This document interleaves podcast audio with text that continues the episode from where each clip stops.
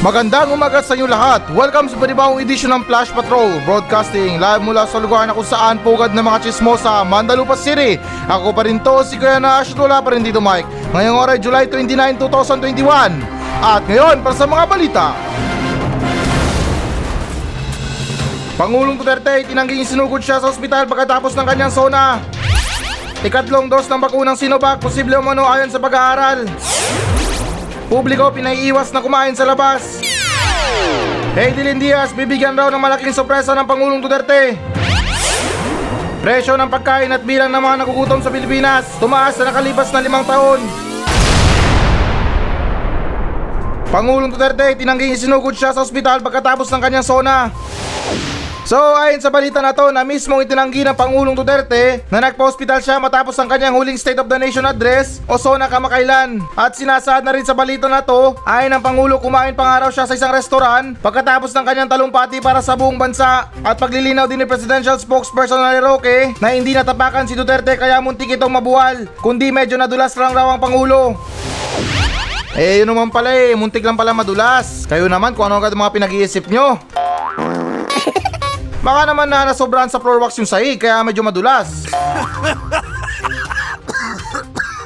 Or kung hindi naman meron natapon na milk tea. Normal naman siguro sa mga tao na madulas tayo or mauntog or di naman matapilok. Normal na yan eh sa mga tao kasi na nagbibigay talaga ng malaking issue na meron daw sakit ang pangulo. Pero anyways na speaking sa sakit ng Pangulo eh parang meron ako nabalitaan tungkol dyan. Kasi sa pagkakaalam ko or sa pagkakatanda ko, parang last 2020 parang meron siyang sakit na Barrett esophagus na kung hindi ako nagkakamali na muntik nang mahulog sa stage 1.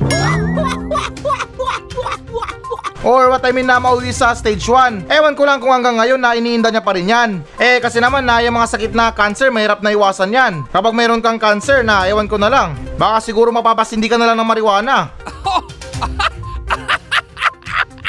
Pero yung point ko lang dito na para sa akin, hindi naman siguro masama na sabihin natin sa mga tao na meron tayong sakit. Para naman na makikita natin kung sino nagmamalasakit sa atin or kung sino tatawa. Sakto naman siguro na sa zona niya, nandun lahat yung mga hanay ng gobyerno. Makikita mo na ako meron akong sakit. Tapos yung tipo na nasa harapan ka, makikita mo agad yung facial expression nila.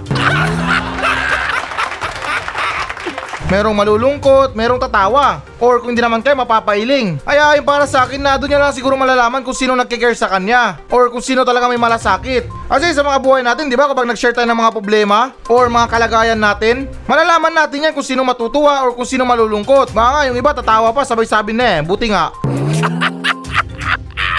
Pero hindi ko naman binibigyan ng diin na mayroong sakit talaga ang Pangulo. Kasi sa pagkakaalala ko talaga or sa pagkakatanda ko na mayroong sakit na iniinda yung Pangulo noong huling taon. What I mean na nung nakaraang taon. At sa pagkaalala ko rin na parang may balita ko rin yan sa mga episode ko. Hindi ako nag-invento kahit na-search nyo yan na Barrett Exopagus.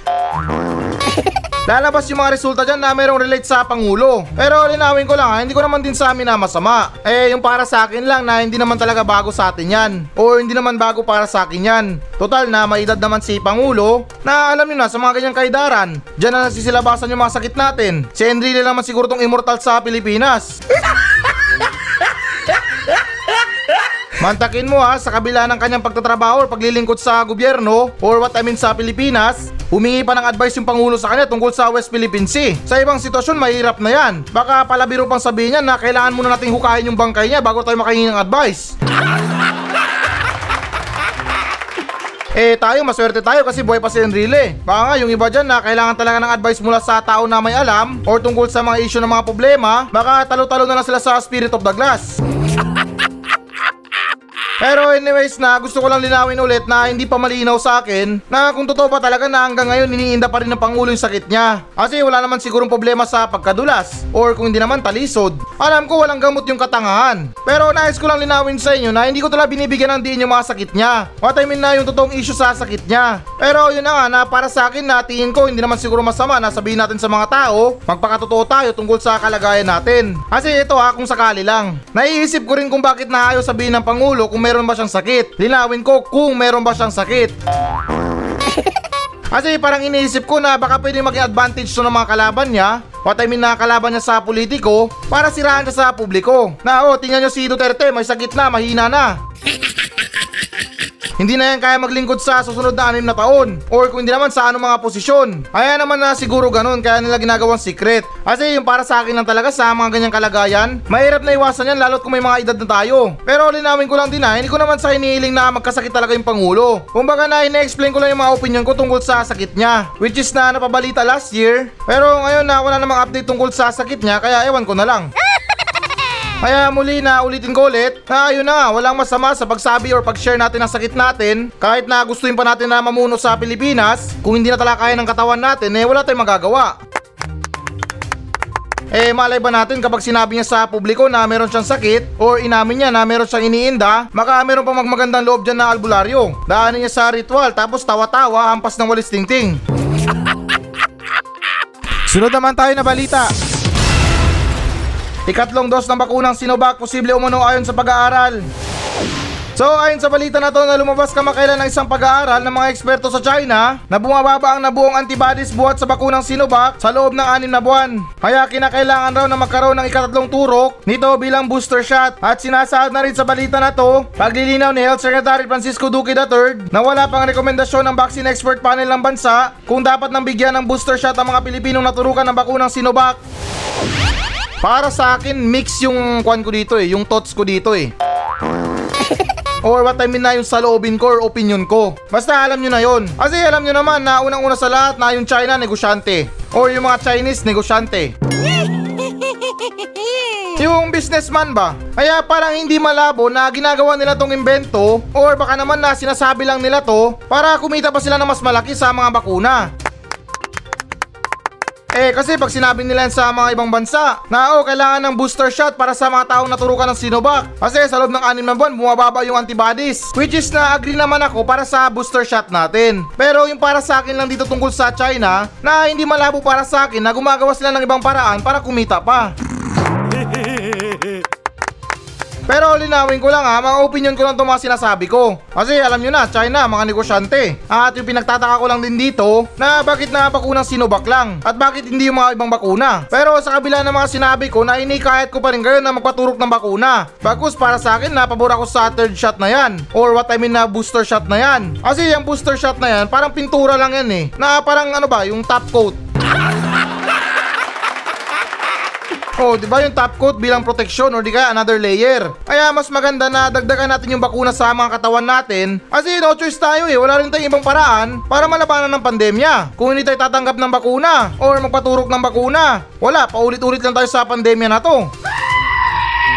Makukulong tayo sa kahirapan. Kasi naman na yung budget natin pawala-wala. Yung mga trabaho natin din pawala-wala. Kaya inikayat ko pa rin yung mga ibang tao dyan na magpaturok ng bakuna. Para naman na matapos ng pandemya na to. Kasi imagine nyo ha, kapag lahat tayo mayroong bakuna, yung virus wala na makakapitan. Kaya hindi rin malabo na mawala ang pandemya sa Pilipinas kung lahat ng mga Pilipino nabakunahan na. Kasi naman sa mga social distancing, bagsak tayo. Sa mga pagsunod ng health protocols, bagsak din tayo. Although na isa rin yan susi para na malabanan ng pandemya sa Pilipinas, pero parang medyo malabo. Kasi karamihan din sa mga Pilipino pasaway. Mahilig sa mga social gatherings, sa mga pagtitipon-tipon, sa mga talpakan, at ganoon na rin sa mga pampublikong lugar. Yung mga tao halos magkapalitan yung mukha dahil sa sobrang dikit-dikit. At ganoon din sa mga panukala sa mga restoran or kung hindi naman sa mga fast food na para bang mind-blowing na hindi mo maintindihan na para bang nakapagtataka. Papasok ka, kailangan ng face mask, kailangan ng face shield. Kapag wala kang face shield, hindi ka pwede makapasok. Tapos kailangan mo magsulat para sa contact tracing. Pero yung iba, mali-mali naman yung pangalan na nilalagay. Yung iba, pirma lang.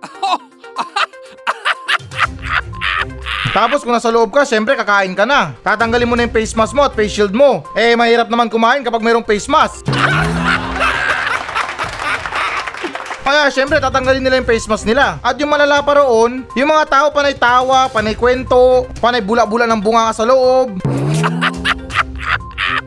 Kaya hindi rin malabo na yung virus kumalat sa loob. Tapos wala pang ventilation. Walang sariwang hangin na pumapasok sa loob. Eh alam nyo naman yung mga modern na aircon ngayon. Intake na yung hangin. Galing na sa loob yung hangin na kinukuha. Sabay paikot-ikot na lang sa loob. Hindi naman yan tulad ng mga aircon dati na sa labas galing yung hangin. Kaya yung kinalabasan na yung virus sa loob paikot-ikot na lang sa loob. Hindi ako nagpapaka-eksperto dito ha, pero base sa pagkaka-analyze ko, na posible talaga mangyari yan. Kaya ganun pa man na no choice tayo kung di tumanggap tayo ng bakuna sa mga katawan natin. Kasi kung hindi tayo tatanggap, iwasan natin dahil natatakot tayo sa side effect, eh huwag nyo nang hintayin na injection na formalin yung iturok sa inyo. At ganun pa man natalakayin natin itong sinabi ni Francisco Duque na wala pa daw rekomendasyon ng vaccine expert panel ng bansa kung dapat nang bigyan ng booster shot ang mga Pilipinong naturukan ng bakunang Sinovac. Eh guys, matanong ko lang kung posible ba to? Papayag ba si Duque na maturukan kayo ng third shot? Or sinasabi nilang booster shot? Baka naman na sabihin lang ni Duque na hindi, okay na yung dalawang shot. Protektado na kayo niyan, okay lang yan. Baka naman sa kanyang kalagayan, titipirin na naman tayo ng gobyerno. May mga pera kayo para sa pangangampanya, pero sa mga bakuna wala kayong pambili. Kaya guys, naulitin ko kung posible man tong balita na to na kailangan natin ng booster shot ay tanggapin natin. Especially sa mga naturukan ng Sinovac ay tumanggap ulit kayo. Kasi kung sa mga adik, ang tawag nila dito follow up or kung hindi naman flashback. Sunod naman tayo na balita. Publiko pinaiiwas na kumain sa labas. So, ayon sa balita na to, pansamantalang pinaiiwas ng Okta Research Group ang publiko sa pagkain sa labas at pagdalo sa mga social gatherings kasunod ng banta ng pagkalat na mas mapanganib at higit sa mas delikadong delta variant ng COVID-19 sa bansa. At sinasaad na rin sa balita na to, pinapayuhan din ng publiko na kaagad na magpaturok ng anumang bakunang kontra COVID-19 upang maprotektahan laban sa virus dahil ang pagbabakuna ang long-term solution sa problema sa COVID-19. Oh, di ba? Tulad ng sinabi ko kanina, hindi ako nagkamali. Na wala tayong ibang way para masolusyonan ng pandemya na to kung hindi magpaturok tayo ng bakuna.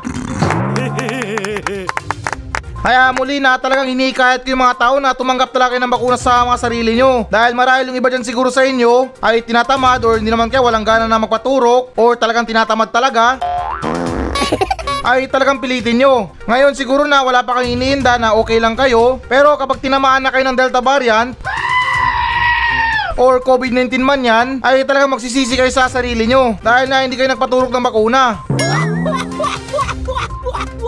Ano ba sa tingin nyo, alagaan talaga kayo ng gobyerno? Na o ito, may COVID-19 or may Delta variant. Alagaan nyo yan, dapat buhay yan ha. Baka suntok pa sa buwan, pwede pa. Okay lang kung may pera kayo. Pero kung wala kayong pera, ay Diyos ko naman. Libre lang ang bakuna, magpapakuna na kayo. Kaya kung ako sa inyo, wag na kayo magmatigas. Kung ayaw nyo na tuluyan na kayong manigas, or kung hindi naman magpantay ang dalawang paa nyo, dahil lihimlay na kayo sa kabaong,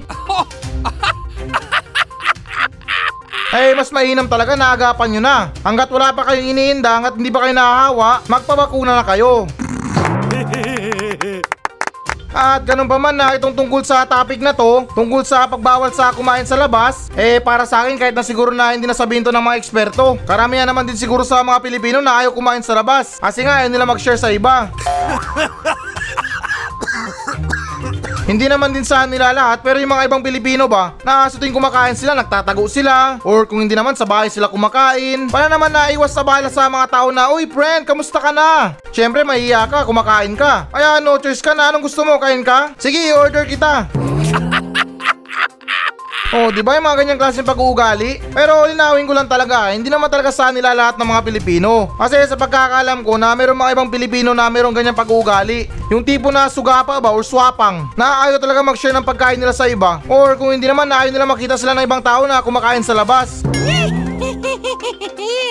Pero anyways na ito may iba rin tayo. Maraming beses na kasi ako nakabasa ng mga balita tungkol sa mga Okta. What I mean na ito mga Okta Research Group. In short na mga eksperto. Pero yung pinagtataka ko lang na ilan sa mga payo nila or sa mga abiso nila sa gobyerno ay hindi naman talaga sinusunod ng gobyerno. Ewan ko lang kung bakit na hindi sila sinusunod ng mga gobyerno. Eh kung maalala natin nung last December, sa pagkaalala ko na nagpayo yung mga Okta Research Group na wag nang tumuloy sa simbang gabi. Pero ano nangyari na pinayagan pa rin ng gobyerno at ganoon na rin sa mga lokal na gobyerno na magkaroon ng mga social gatherings. Kaya ano nangyari ngayon? Magkaroon tayo ng first wave, second wave, at ngayon meron tayong delta variant. Kaya para sa akin na siguro panahon na na isabatas natin kung ano mga pinapayo ng mga eksperto na to. Kasi nga eksperto sila. Nag-aaral sila sa kung ano mga pwede mangyari. Tapos yung iba sa mga advice nila, hindi naman sa amin na masama pero hindi sinusunod ng mga gobyerno. Mas nangingibabaw yung ekonomiya ng Pilipinas, yung pangangamba nila sa ekonomiya ng Pilipinas, kaysa naman sa pagkalat pa ng virus. Kaya yung para sa akin lang, kung ikakabuti naman sa atin, bakit hindi natin sundin? At ganoon na rin tayo mga Pilipino na huwag natin kumain sa labas ha. Matsyempuan pa kayo dyan ng mga kaibigan nyo na buraot or mga kakilala nyo na buraot. Baka maubos pa yung pagkain nyo. Sunod naman tayo na balita. Hey Dilin Diaz, bibigyan raw ng malaking sorpresa ng Pangulong Duterte. So ayon sa balita na to na ipinahayag ni Presidential Spokesman Harry Roque na may balak ang Pangulong Duterte na magbigay ng milyong-milyong piso kay 2021 Tokyo Olympics gold medalist Heidelin Diaz at sinasaad na rin sa balita na to ayon ni Roque iuukit sa kasaysayan ng Pilipinas ang pangalan ni Diaz at nangako si Duterte na magbibigay siya ng napakalaking halaga sa sino mang Pilipinong atleta na makapagbibigay ng gintong medalya sa Pilipinas. Grabe no, napakaswerte naman talaga ni Diaz. Mantakin mo na yung ginawa niya, nagbuhat lang.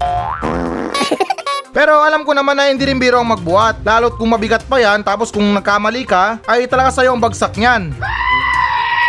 At ganun na rin na masaya ako sa pagkapanalo ni Diaz na nakapagbigay ng karangalan sa Pilipinas kasi nasungkit niya yung gold medal. Pero ito guys, nalinawin ko lang ha. Ito mga sasabihin ko ay parang mixed emotion ko lang sa pangyayari. Kasi para sa sorpresa ng Pangulo ay parang napaka-unfair naman para sa iba. Kasi hindi naman talaga sabi na baba yung mga atleta. Alam ko nagre-represent kayo ng bansa natin. Tapos kapag nanalo kayo or nasungkit nyo yung gold medal, ay meron kayong limpak-limpak na papremyo. Na tulad kay Heidelin Diaz. Grabe yung mga papremyo sa kanya, yung mga binibigay sa kanya ng mga sektor. Sa pagkaalala ko sa huli kong balita na umabot sa 3.5 million yung ibibigay sa kanya Wow! or yung matatanggap niya. Pero guys, ito ha, hindi nyo rin ba naisip na yung mga health workers natin, sa kabila ng hirap nila sa pandemya na to, yung iba tinatamaan ng COVID, nagkakasakit, nadidiscriminate ng mga ibang tao, pero yung gobyerno natin halos walang pakialam sa kanila. Tapos kulang pa yung benepisyo nila. Alam ko na maganda yung ginawa ni Heidelin Diaz para sa Pilipinas. Pero isipin din natin yung mga sakripisyo ng mga health workers natin sa pandemya na to. Kasi para sa akin sila dapat yung bigyan ng gold medal. Sa kabila ng mga sakripisyo nila, ultimo na sariling buhay nila itatayaan nila, masolusyonan lang ang pandemya na to. Samantalang yung mga atleta natin nagbuhat lang, nagrepresent lang, tapos partida may mga sponsorship pa. Meron kang allowance sa mga gobyerno. Samantalang yung mga health workers natin halos magmakaawa pa para sa konting benepisyo. Linawin ko lang ha, hindi ko naman din talaga sa amin na masama yung pagkapanalo niya. Pero yung para sa akin, sobra-sobra naman talaga yung ginagawa ng gobyerno. Para lang sa isang atleta, tapos yung makukuha niyang premyo, tax-free pa. Linawin ko lang talaga ha, hindi ako haters ni Diaz. Masaya ako sa pagkapanalo niya at proud ako doon. Pero nagtatampo lang ako sa gobyerno kung bakit na full benefits talaga yung mga atleta natin na yung iba ilang beses na umulit pero talo pa rin. Hindi ko na babanggitin pero alam nyo na yan. Kaya para sa akin nakakaawa naman para sa mga health workers natin. Sila yung nagsasakripisyo ng buhay nila para sa mga kapwa Pilipino natin. Hindi naman natin kailangan na magpasikat sa mga ibang bansa na sabihin the best tayo. Ganyan na ba talaga yung pag-uugali ng mga Pilipino? Na kung saan na yung iba galante sa ibang tao. Sa mga hindi kakilala na, oh sige kain ka, libre kita. Tara, party tayo. Pero sa mga miyembro ng pamilya, kuripot kayo.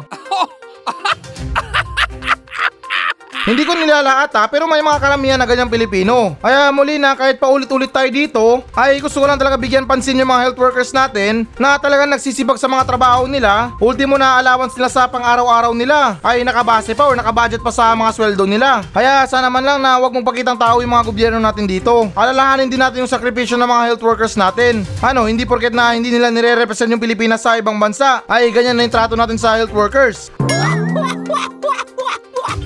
Alalahanin natin sa kabila ng mababang sahod nila at sa pagmamakawa nila para sa benepisyo nila ay nanatili pa rin sila maging frontliners para makatulong sa kapwa. Oh, di ba napansinin naman natin yung mga frontliners natin. Hindi yung sabihin lang ng gobyerno na nagpapasalamat ako sa mga frontliners natin, especially sa mga medical workers. Ganon-ganon na lang, tiway na lang sila. Tamang thank you na lang para sa ginawa nila. Eh kayo daw magtrabaho sa ospital. Pagod na nga sila, nasa peligro pa yung buhay nila. Kaya muli na linawin ko lang ha, hindi ako haters ni Aidilin Diaz. Masaya ako sa pagkapanalo niya. Pero yun na nga, nalulungkot ako para sa mga frontliners natin or sa mga medical workers natin na sila pa itong nagmamakaawa para sa sariling benepisyo nila. At ito idagdag ko pa na nangako yung Pangulo natin na magbibigay siya ng napakalaking halaga sa sino mang Pilipinong atleta na makapagbibigay ng gintong medalya sa Pilipinas. O di ba naging gold medalist lang yung atleta ng Pilipinas. Hindi naman sa amin na masama pero ganyan agad ang sinabi niya. Samantalang yung mga sundalo natin, yung mga medical workers na yan, na ay tinataya yung sariling buhay makapaglingkod lang sa bansa pero sila pa tong hindi binibigyan ng parangal. Mabigyan ng parangal pero patay na. At ganun pa man na yun na nga. Eto, may iba rin tayo. Nakalimutan ko lang sabihin kapon na tungkol sa topic kay Heidelin Diaz. Na kung saan na yung mga ibang Pilipino pakitang tao talaga. Kunyari, proud na proud kay Heidelin Diaz. Proud sila na Pilipino sila. Na yung kapwa Pilipino nila nakasungkit ng gold medal. Talagang proud na proud talaga. May papost pa sa social media. Sa mga Instagram, sa mga Twitter, sa mga Facebook. May patarpulin-tarpulin pa. Pero yung kapitbahay nila, kaaway nila. At yung iba, yung mga kapitbahay nila makabili ng ibang kotse or may bagong kotse. Sasabihin agad na, hmm, hulugan naman. Oh, di ba yung mga pagka-plastic nyo sa buhay nyo? Kaibiganin nyo muna yung mga Pilipinong kapitbahay nyo bago kayo maging proud sa mga atleta natin. Sunod naman tayo na balita. Presyo ng pagkain at bilang ng mga nagugutom sa Pilipinas tumaas na nakalipas na limang taon. So ayon sa balita na to, na nagmahal raw ang presyo ng pagkain at tumaas ang bilang ng mga Pilipinong nagugutom sa nakalipas na limang taon ng kasulukuyang Administrasyon Duterte. At sinasaad na rin sa balita na to, kasabay ng pagtaas ng presyo ng mga pangunahing pagkain sa bansa, ipinahayag ni Pangilinan na nadoble naman daw ang dami ng mga Pilipinong nagugutom mula sa 10.6% o 2.4 milyon na pamilyang Pilipino noong 2016, naging 20.9% o nasa 5.2 milyon na pamilyang Pilipino na ito noong 2020. Baka naman na nagsidayat ng mga Pilipino. eh, saan ba kayo nakikita na nagdadayat tapos busog? Kaya baka naman na nagdadayat lang yung mga ibang Pilipino. Kasi pansin ko rin sa mga ibang Pilipino ngayon, mahilig sa mga handaan, mga piyesta, mga birthday, or kung ano mga selebrasyon man yan. Kaya hindi rin malabo na nagsitabaan sila lahat. At ngayong 2020, ay sorry sa 2021, karamihan sa mga New Year's resolution ay mag-diet na daw kuno. Pero ayun, lamon ng lamon pa rin. Pero anyways na ito naman tungkol sa issue ng mga pagtaas ng mga presyo ay hindi naman siguro issue sa mga ibang Pilipino. Karamihan naman sa nagproprotesta. Hindi naman specific yung sinasabi nila. Basta yung sinabi lang nila napalpak daw yung gobyerno. Hindi naman nila inihiling na ibaba yung mga presyo. Oh, di ba hindi naman sa kinakampihan? Pati yung mga ibang Pilipino mahilig naman bumili ng mga mamahaling pagkain. Ano ba sa tingin nyo? Sa panahon ngayon, payabangan na. Ultimo na yung kapiranggot na pagkain na isusubo na lang sa bunganga. Pipicturan pa, ipagyayabang pa sa social media. Tapos na instead na makamura sa pagkain, magpunta ng karinderya or kung hindi naman magtipid sa pagkain nila, ay nandun sa mga fast food. Ito para to sa mga ibang empleyado ha. Pero linawin ko lang ha, hindi naman sa nila lahat. Alam ko na ilan dyan sa inyo na nagtitipid din sa pagkain or binabudget talaga yung pera. Pero yung iba naman na kahit na wala pang pera, ang gagawin mangutang para makakain lang sa masarap o sa mga mamahaling pagkainan. Pero kung day off, talo-talo sa tuyo or di kaya gulay. At ganun pa man na naiintindihan ko naman talaga yung totoong issue dito. Eh, paano hindi magugutom ang Pilipino? Karamihan sa kanila walang trabaho. Yung iba kahit na nag-graduate wala pa rin trabaho. Hindi ko lang alam kung wala silang mahanap o tamad lang sila maghanap. Hindi naman porket na nakatapos tayo ng degree or graduate tayo sa ganito, ay yung trabaho mismo lalapit sa atin. Tandaan natin, wala na sa pinag-aralan yan, wala na sa mga grades-grades yan. Kung wala kang alam sa trabaho, tamad ka magtrabaho, wala rin, wala ka rin patutunguhan. Ilan sa mga Pilipino ngayon na nakagraduate na. Partida yung iba nakadalawang degree na. Hanggang ngayon palamunin pa rin ng mga magulang. Kasi ano, yung iba sa kanila tamad talaga maghanap ng trabaho. Pero nais ko lang din linawin na magkaiba yung naghahanap ng trabaho, nagpupursige na makahanap ng trabaho, at sa mga tao na tamad maghanap ng trabaho. At bukod pa dun natugunan ko lang tong sinabi ni Pangilinan at yung opinion ko naman dito, sinabi dito na naninindigan si Pangilinan na dapat magabol ang gobyerno sa pagresolba ng mga problema ng bansa kasabay sa ilang isyu ng katiwalian. Eh, matanong ko lang, ito naman si Pangilinan, di ba, gobyerno naman to siya. What I mean na nagtatrabaho naman siya sa gobyerno. Huwag niyo naman sabihin na yung mga senador audience lang sa gobyerno. Para tumunga nga lang, hindi gumawa ng paraan. Sa mga batas na doble plaka, meron kayong paraan. May mga resolba kayo. Samantalang sa pagkagutom ng mga Pilipino, wala kayong maisip. Ah, sa bagay, hindi nyo naman ramdam yung gutom ng mga ibang Pilipino kasi iniisip nyo na kapag busog kayo, ibusog din sila. Pero guys, linawin ko lang ha, yung mga sinabi ko, opinion ko lang yon. At sana wag nyo naman minamasama. Alam ko na ilan dyan sa inyo ay nagugutom, eh di kumain kayo at wala sa gobyerno yung mga kaldero nyo. So, eto na guys sa pinakahihintay nyo. Magbabasa na tayo ng audience mail.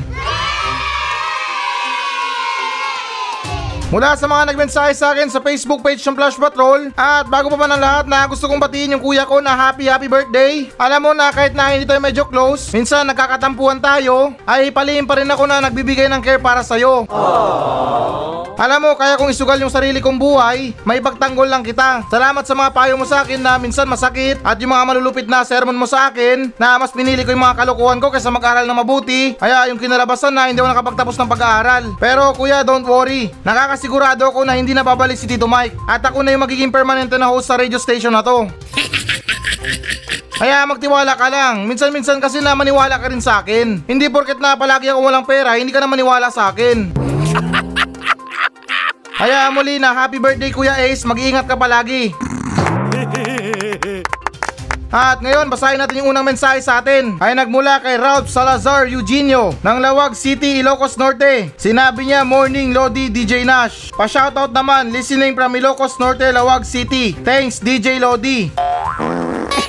At pahabol, morning DJ Nash. Oh, malaking shoutout sa'yo paring Ralph. At ganoon na rin sa Eugenio family dyan sa Ilocos Norte.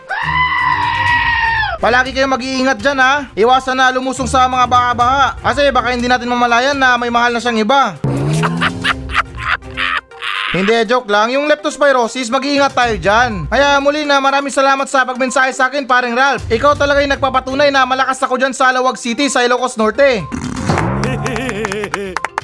At yung sunod naman sa nagmensahe sa atin ay nagmula muli kay paring Jonel Alagon ng Lucena City. Ito para sa akin na the best din tong tao na to. Kumbaga siya ang tigabuhat ng Flash Patrol sa Lucena City. Wow! Kasi sinabi niya dito na basta ako always akong tune in sa Flash Patrol pare. Ayos na ako, parang nakaginto na rin ako sa pakikinig sa programa mo. Oh, di ba yung mga ganyang klaseng audience talagang napakalupit? Yung tipo na hindi pa ako nakakahigop ng kape. Ay para bang nakapag-almusal na talaga ako. Alam mo parang Junel na hinihiling ko na dumami pa yung katulad mo. Kasi sa kabila ng mga binabalita kong walang kwenta, nandyan yung words mo na at least nakatune in ako palagi. Oh, di ba big deal na yan sa akin. Talagang nabubuhayan ako ng dugo dyan. Kaya maraming salamat sa pagmensahe sa akin at always ka nandyan para sa akin. At yung tungkol naman sa sinabi mo, mga veteran moves lang nakakagawa niyan paring Nash. SOP na mga 59 yan, pag di toxic ang duty sa gabi, ha ha. Eh ako paring Jonel, kahit na hindi toxic or toxic man yan, pag dinalaw ako ng antok talagang matutulog ako. Hahanap ako ng pwesto. Pero hindi ko naman kahit na yung iba dyan. Especially sa mga kapwa natin gwardya, alagaan yung mga trabaho niyo, huwag niyo akong tularan. Kasi ako na napagdaanan ko na yan. Sa madaling salita na nakasurvive na ako. Kaya wag na wag niyo gagawin yan kapag delikado yung mga trabaho niyo. Kapag meron kayong binabantayan na importante, especially kung may mga hawak pa kayong mga baril, ay nako, wag na wag niyo ipapanakaw yan. Kung maaari na, itago niyo yan sa loob ng mga pantalon niyo. Kung gusto niyo na umidlip. Kasi hindi natin alam na kung merong masasamang loob dyan, na gusto nakawin yung mga baril natin, eh kung nagkataon kapag nagawan tayo, baka sa atin pa iputok yan. Pero yung saktong tago lang sa mga pantalon natin. Hindi yung baon na baon talaga. Baka kasi na magkaroon ng emergency tapos kailangan mong hugutin yung baril mo, eh baka sa sobrang taranta nyo, ibang baril lang mahugot nyo. Kaya muli tayo mga security guard, alagaan natin yung mga trabaho natin, mahalin natin sobra yung trabaho natin, dahil sa panahon ngayon marami ang wala niyan. At yung panghuli naman sa nagmensahe sa atin ay nagmula kay Doggy Ray Podero, isang Spotify listener natin ng Zamboanga City. Sinabi niya na hello Kuya Nash, isa po akong Spotify listener mo ng Zamboanga City at masaya ako na kababayan kita. Pero Kuya Nash, gusto ko lang i-shoutout yung asawa ko na si Tessie. I'm sorry babe for losing my temper all week. Pangako na magbabago na ako. Gusto ko lang sana maintindihan mo na si Johnny Joe na yung manok ko na panabong na ginawa mong tinola dahil sabi mo malamig ang panahon kaya sakto magtitinola ka pero hindi ko naman alam na si Johnny Joe yung niluto mo. Marami na kaming pinagdaanan ni Johnny Joe. Naalala mo nung nakaraang birthday mo ay nabilan kita ng bagong helmet. Panalo namin ni Johnny Joe yon sa sabong. At yung pambili ng cake na Goldilocks sa pamangkin mo. Nanggaling din yon sa napanalo namin ni Johnny Joe sa sabong. At kung maalala mo yung huling order mo sa Lazada, na sakto wala ka rin pambayad, pera rin ni Johnny Joe yung ginamit na pambayad. Kaya hindi ko lang maintindihan kung ano bang nagawa niyang mali sa'yo. Kung bakit na ginawa mo siyang tinola. Pwede ka naman bumili ng manok sa Southway at yun ang gawin mong tinola. Hindi ko lang matanggap na si Johnny Joe ay wala na. Sarap na sarap pa ako dati sa paghigop ng sabaw ng tinola pero wala akong kaalam-alam na si Johnny Joe na pala yun. Huli mo na sinabi sa akin na si Johnny Joe pala yung niluto mo. Mahal na mahal ko yung manok na yon na si Johnny Joe. Mahirap nang makahanap ng katulad niya, lalo't sa hirap at sa ginawa sa sabong, ay palagi kami magkasama. Buong akala ko yung papatay kay Johnny Joe ay tari ng sabong. Pero yung kutsilyo pala natin sa kusina ay ang tatapos ng buhay ni Johnny Joe. Kaya pasensya ka na mahal kong asawa, kung nagtampo man ako sa'yo buong linggo. Di bale nakamove on na ako kay Johnny Joe. Maghahanap na lang ako ng ibang manok na panabong at gagawin kong pangalang Johnny Joe Jr. Yun lang po Kuya Nash, maraming salamat kung matutugunan mo ito. Alam ko na mahaba pero sana basahin mo. Ang lungkot naman ng kwento mo, grabe naman yon. Nag-ala breadwinner yung manok mo na si Johnny Joe. Tapos bandang huli na kinatay pala ng asawa mo.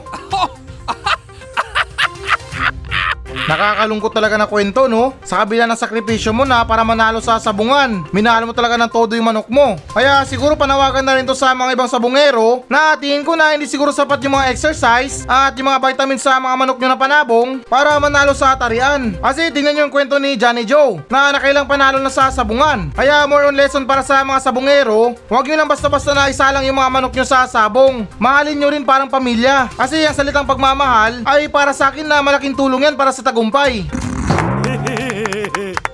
Kaya muli na nalulungkot ako sa kwento mo paring Dugi. Nagmistulang breadwinner yung manok mo na panabong. Kahit papano na nakatulong sa inyo. Pero yung ending niya tinola pala.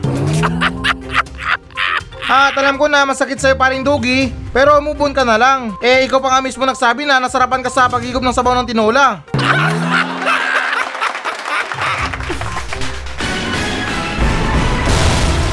Hello guys, bago natin tapusin ang show na to, ay hinikayat ko lang yung mga audience na mag-message sa akin dito sa Mandalupa Station. Lahat ng mga question nyo, lahat ng mga comments, mga complain, or compliments man yan, ay susubukan kong tutugunan lahat yan dito sa aking show. Pumunta lang kayo sa Facebook page ng Flash Patrol at mag-iwan kayo ng message nyo doon kung ano bang gusto nyo iparating. Na kung may problema kayo sa mga buhay nyo, sa mga bahay nyo, kung meron kayong gustong palayasin, ay chance nyo na to na para sabihin sa akin. At ako na mismo ang papalaya sa kanila. At hindi lang nagtatapos doon. Pwede pwede ko rin kayong shoutout sa aking show. At ipinapangako ko na matutugunan ko talaga yan. Napaka-desperado ko na sa lahat. Kaya please lang, kung meron talaga kayong mga message, may mga saloobin kayo tungkol sa mga sinasabi ko, ay wag lang kayong mahiya. Kaya tandaan, FB page Flash Patrol. At please guys, pakipollow na rin. Kasi talagang desperado na sa buhay.